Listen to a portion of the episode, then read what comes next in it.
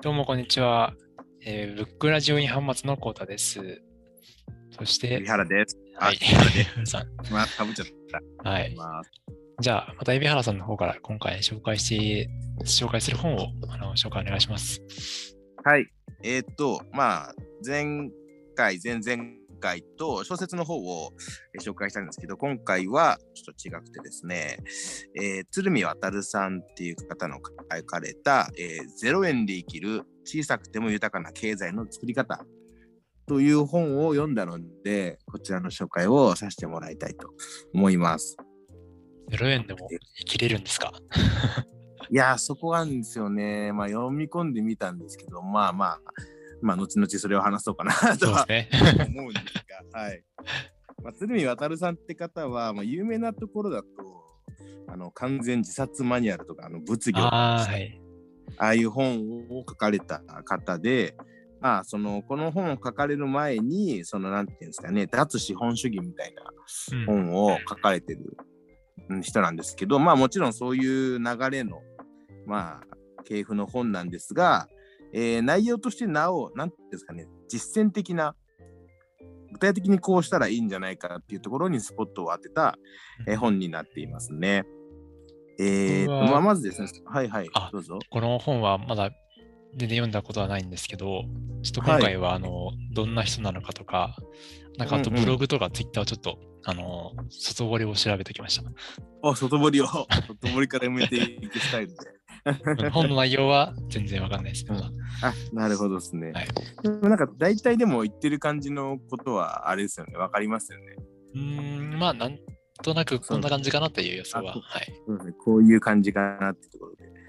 まあその脱資本主義というところの思想を持っている方なので、まあ今この、なんていうんですかね、お金、資本主義の社会において、まあお金へのちょっと依存度を下げるっていうところを目的にした本になってますね。まあなるべくお金を使わないとか、生活になる消費っていうものを貨幣経済からなるべく離れるっていう思想のもと、えー行われてるので、この0円で生きるっていうのも、例えばその0円企業でお金を稼ぐとかそういう感じではなくて、本当に貨幣を使わずに生きていくっていうところにフォーカスした、えー具体的なやり方っていうところで書かれてます。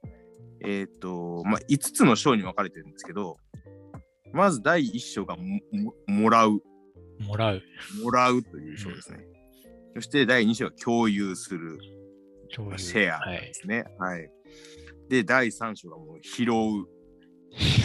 拾う。拾うんですよ。すごい 拾えるんですまあいいや。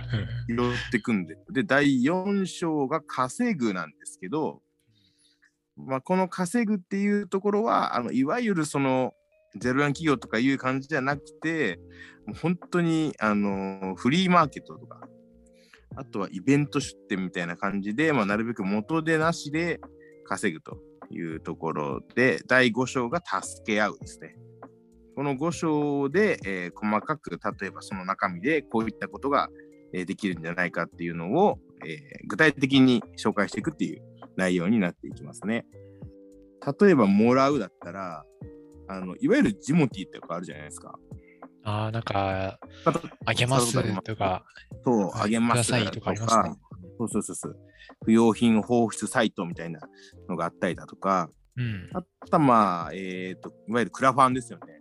キャンプファイヤーみたいな、うんそう、あの、サイトも具体的にこういうサイトがありますよっていう紹介がされてて、まあそういう、どういったところが、あの、手数料が8%でみたいな ところも書かれてて、まあこういうふうな感じでお金は、まあ集められますよっていうところ。うん。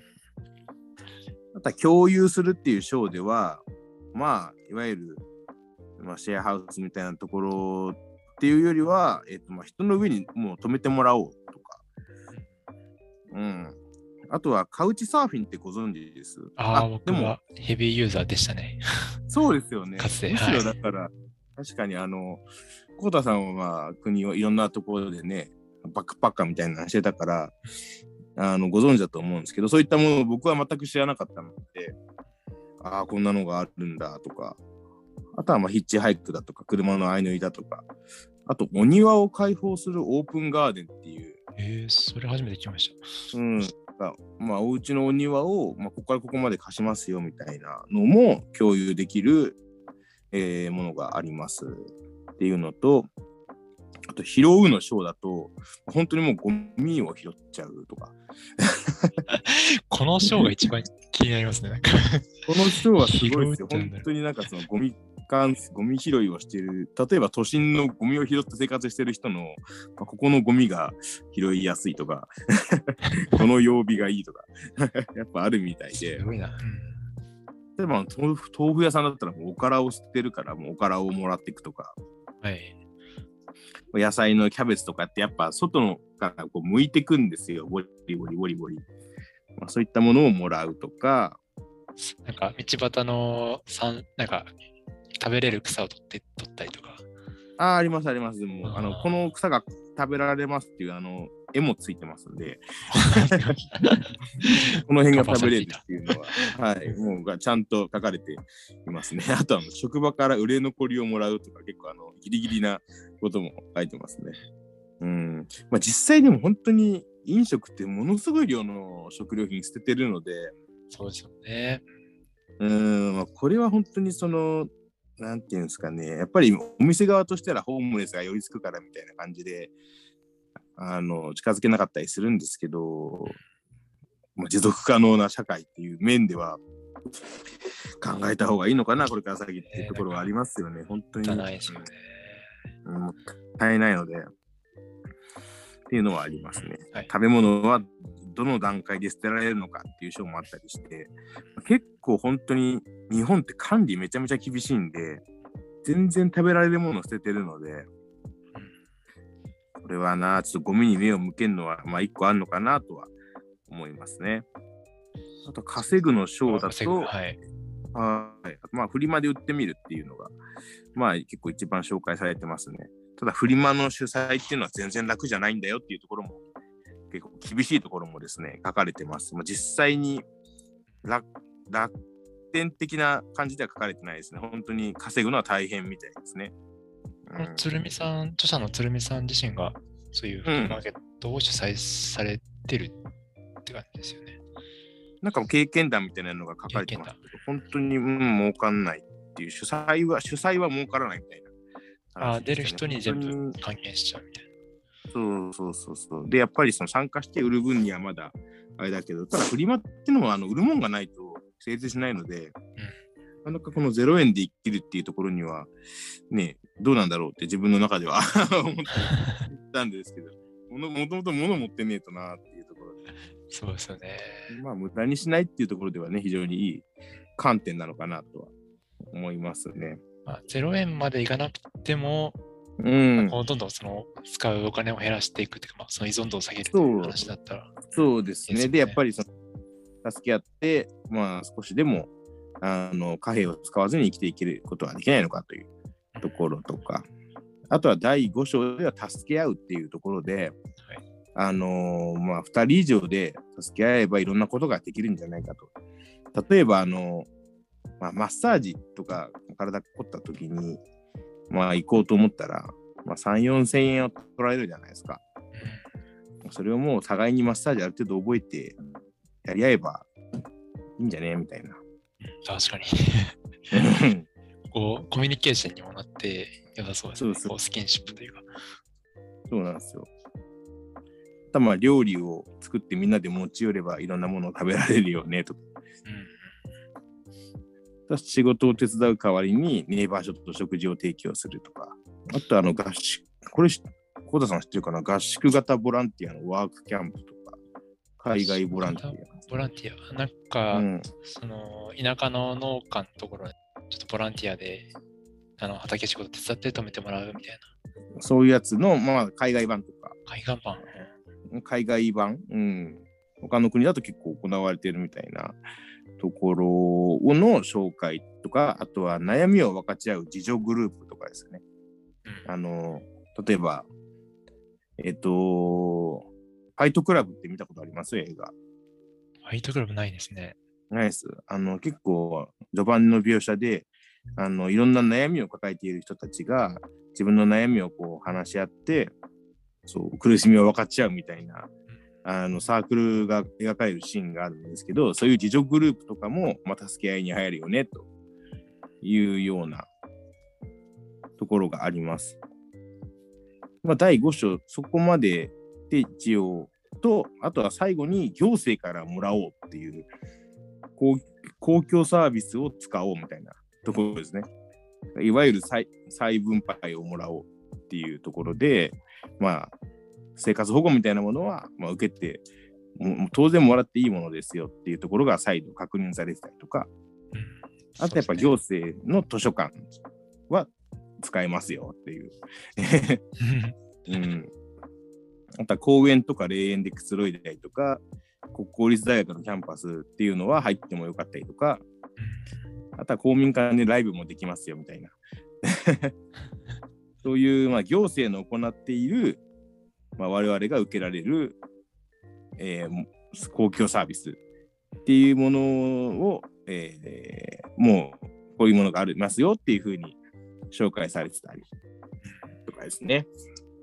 あとはさっきも言いましたけど、自然界からこういう野草をハーブ、育てる、育てる、採取するっていうところで、まあ、あの、いわゆる構想を育てるやり方とか、この作物だったら育ちやすいとか、生活の知恵ですね。そうです生活の知恵系のことも書かれてるっていう、そういう内容の本になっております。井原さん的には、はいが一番、こう、印象に残りました？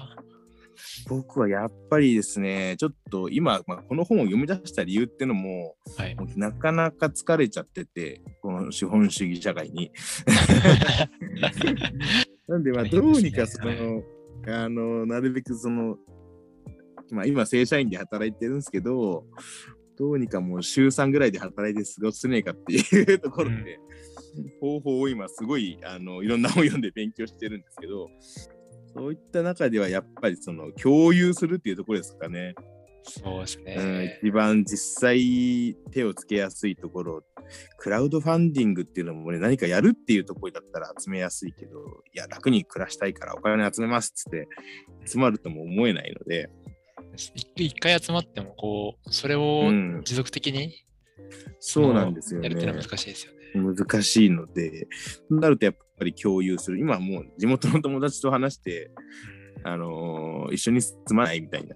あー35過ぎて俺たち独身だったらみたいな 話をしてるんですけど、それはもうルームシェアみたいな感じですか？もうシェアハウスですね。シェアハウスね一軒買って、うん。そこでちょっと、まあ、広い広い田舎で買って暮らせたら、ね、畑もあれば、野菜も育てられるしみたいな プランで。となると、やっぱりあのそ育野菜を育てるっていうところも結構さ参考にはなるかなとか思いながらいや見てますねます。。うん、僕も、あの、結構自分の、自分でこうシェアハウス建てるのは割と結構夢でして、なんか、そうですよ夢ね。っていうか目標みたいな感じなんですけど、うん、わかるわかる。なんか、もし結婚できなかったら、そういういろんな人を入れて一緒に生活するの面白そうだなっていうのはすごいそうな思いますね。んですよね。結構まあもう、僕は結構結婚をもう諦めたので、いやいやいやの方にだいぶシフトはしてますね。うん。結構だから、まあ、この本で、まあ、具体的な方法っていうよりも、こういう0円で生きるっていうメッセージが結構大事かなっていうのがあって、まあ、その、正社員じゃなくなっても生きていけますよっていう、その、最後の、なんていうんですかね、防波堤じゃないけど、結構気が楽になりますよね。まあそういうのを読むと、まあでも生きられるんじゃねえかなっていう気はしてきました。あの、ちょっと前まで自分も正社員じゃなきゃいろんなことができないなって思ってたんですけど、逆になんかお金に縛られない方がいろんなことができるのかなっていう思考になってきたので、こういう本を読んでて、そうん、生きやすくなる一つの方法なのかなとは思いましたね。生活コストってまあ、下げようと思えば意外と下げ下げれるもんだなっていうのは、そうまあ、体感。的に感じてます。うんうんうん。まあ一番かかるのはやっぱ宿泊費とか、その家賃とか、そうなんですよあれね。ですよね。家がもうなんとかできれば、結構生きていけるよなっていう 気はしてて、だから、あの、今、空き家を、今これ、この本には書いてなかったんですけど、今自分ずっと調べてるのは、その空き家を安く買う、うん、なるほど。うん今結構あるんですよ。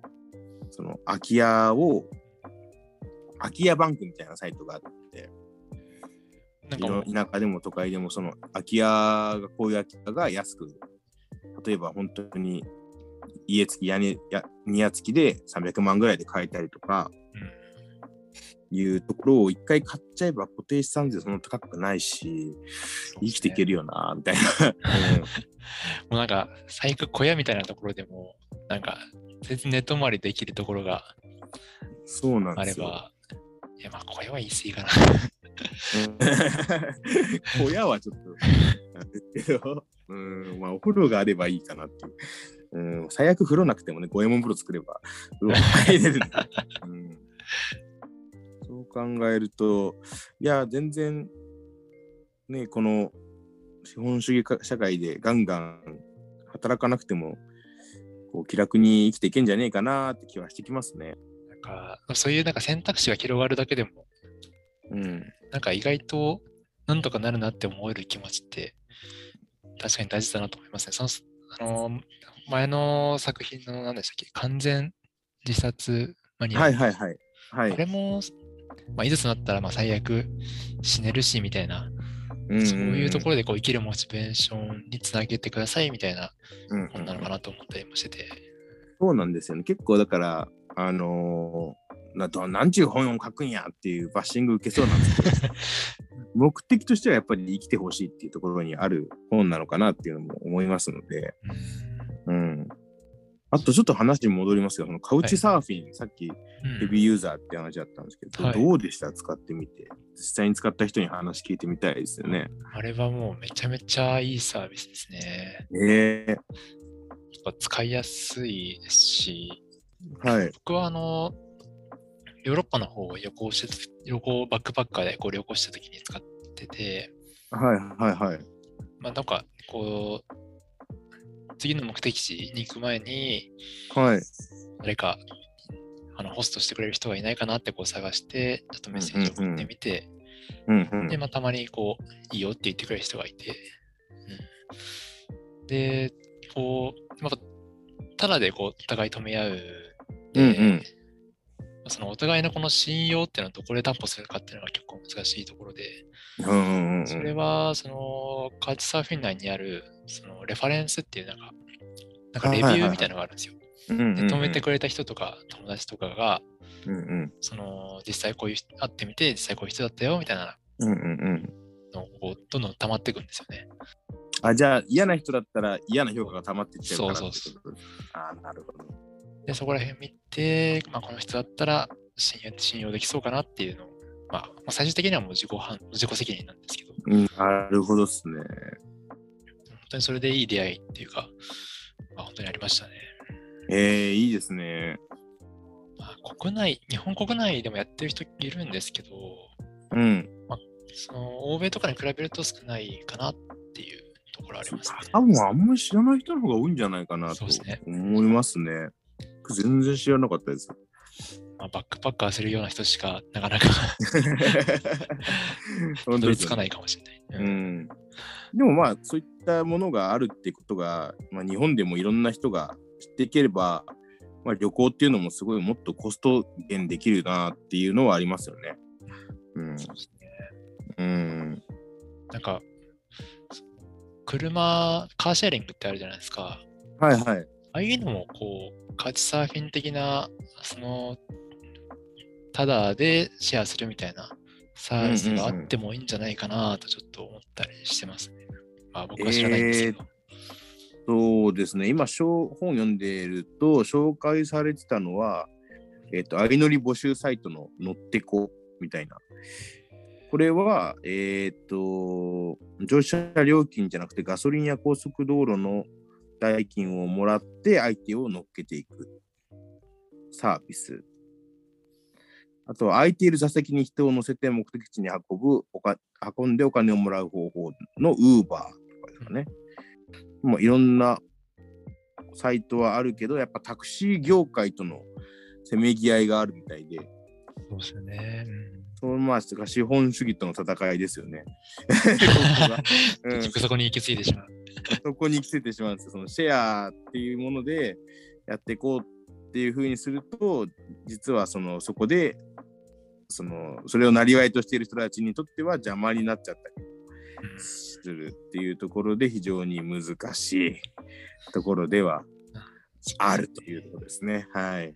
日本はまあやっぱり規制が結構厳しいですもんね、何かと。そうですね。やっぱりだから海外の方でやっぱこういったものがもなんつうかさっきのカウチサーフィンの話じゃないけどいろいろと広がってるっていうことを考えるとやっぱりまだ日本っていうのはもう強固に資本主義ががっちりこう陣取ってるのかなっていうのはありますね。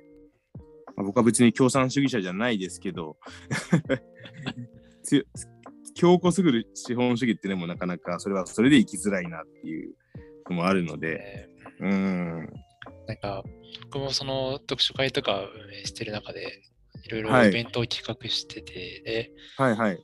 なんか、ベーシックインカムについて考える会とか、やってましたね。はい。はい。顔出したかったんですけど。いやあれめちゃめちゃ面白かったですよ。あそうですか。はい。で、今度あの、ひあの斉藤浩平さんの人申請の資本っていう、はいはいはいあ。の作品の読書会を今度やるんですけど、うんうんうん。それもそのやっぱ今の社会、今の資本主義の問題点を突きつけるようなそうですね。はい。うん。で、まあ、その資本主義とか今の社社会システムに対する疑念みたいな僕も結構抱いてはいますね。そうですね。だから結構神話が崩壊ししてきてて、時代の転換点なのかなみたいなのは、ひしひしと感じてはいます。自分も。うん。いうところで、まあ本の感想としてはそんな感じですね。まあ、結構だから、お見て、なんかこう、自分が知らないサービスとかこういったものがあるんだっていうのを普通に勉強になったので、うん。まあいいかなとは思うんですけど、まあでも0円で生きるまではなかなか、そうですね。なかなかまだ、うん。だから、でもまあ、やっぱ週3で働いて生きるぐらいにはでも近づけるのかなっていうところで、うん、まあ一つの足がかりになればとは思います。自うん。分も理想的なライフの。はい。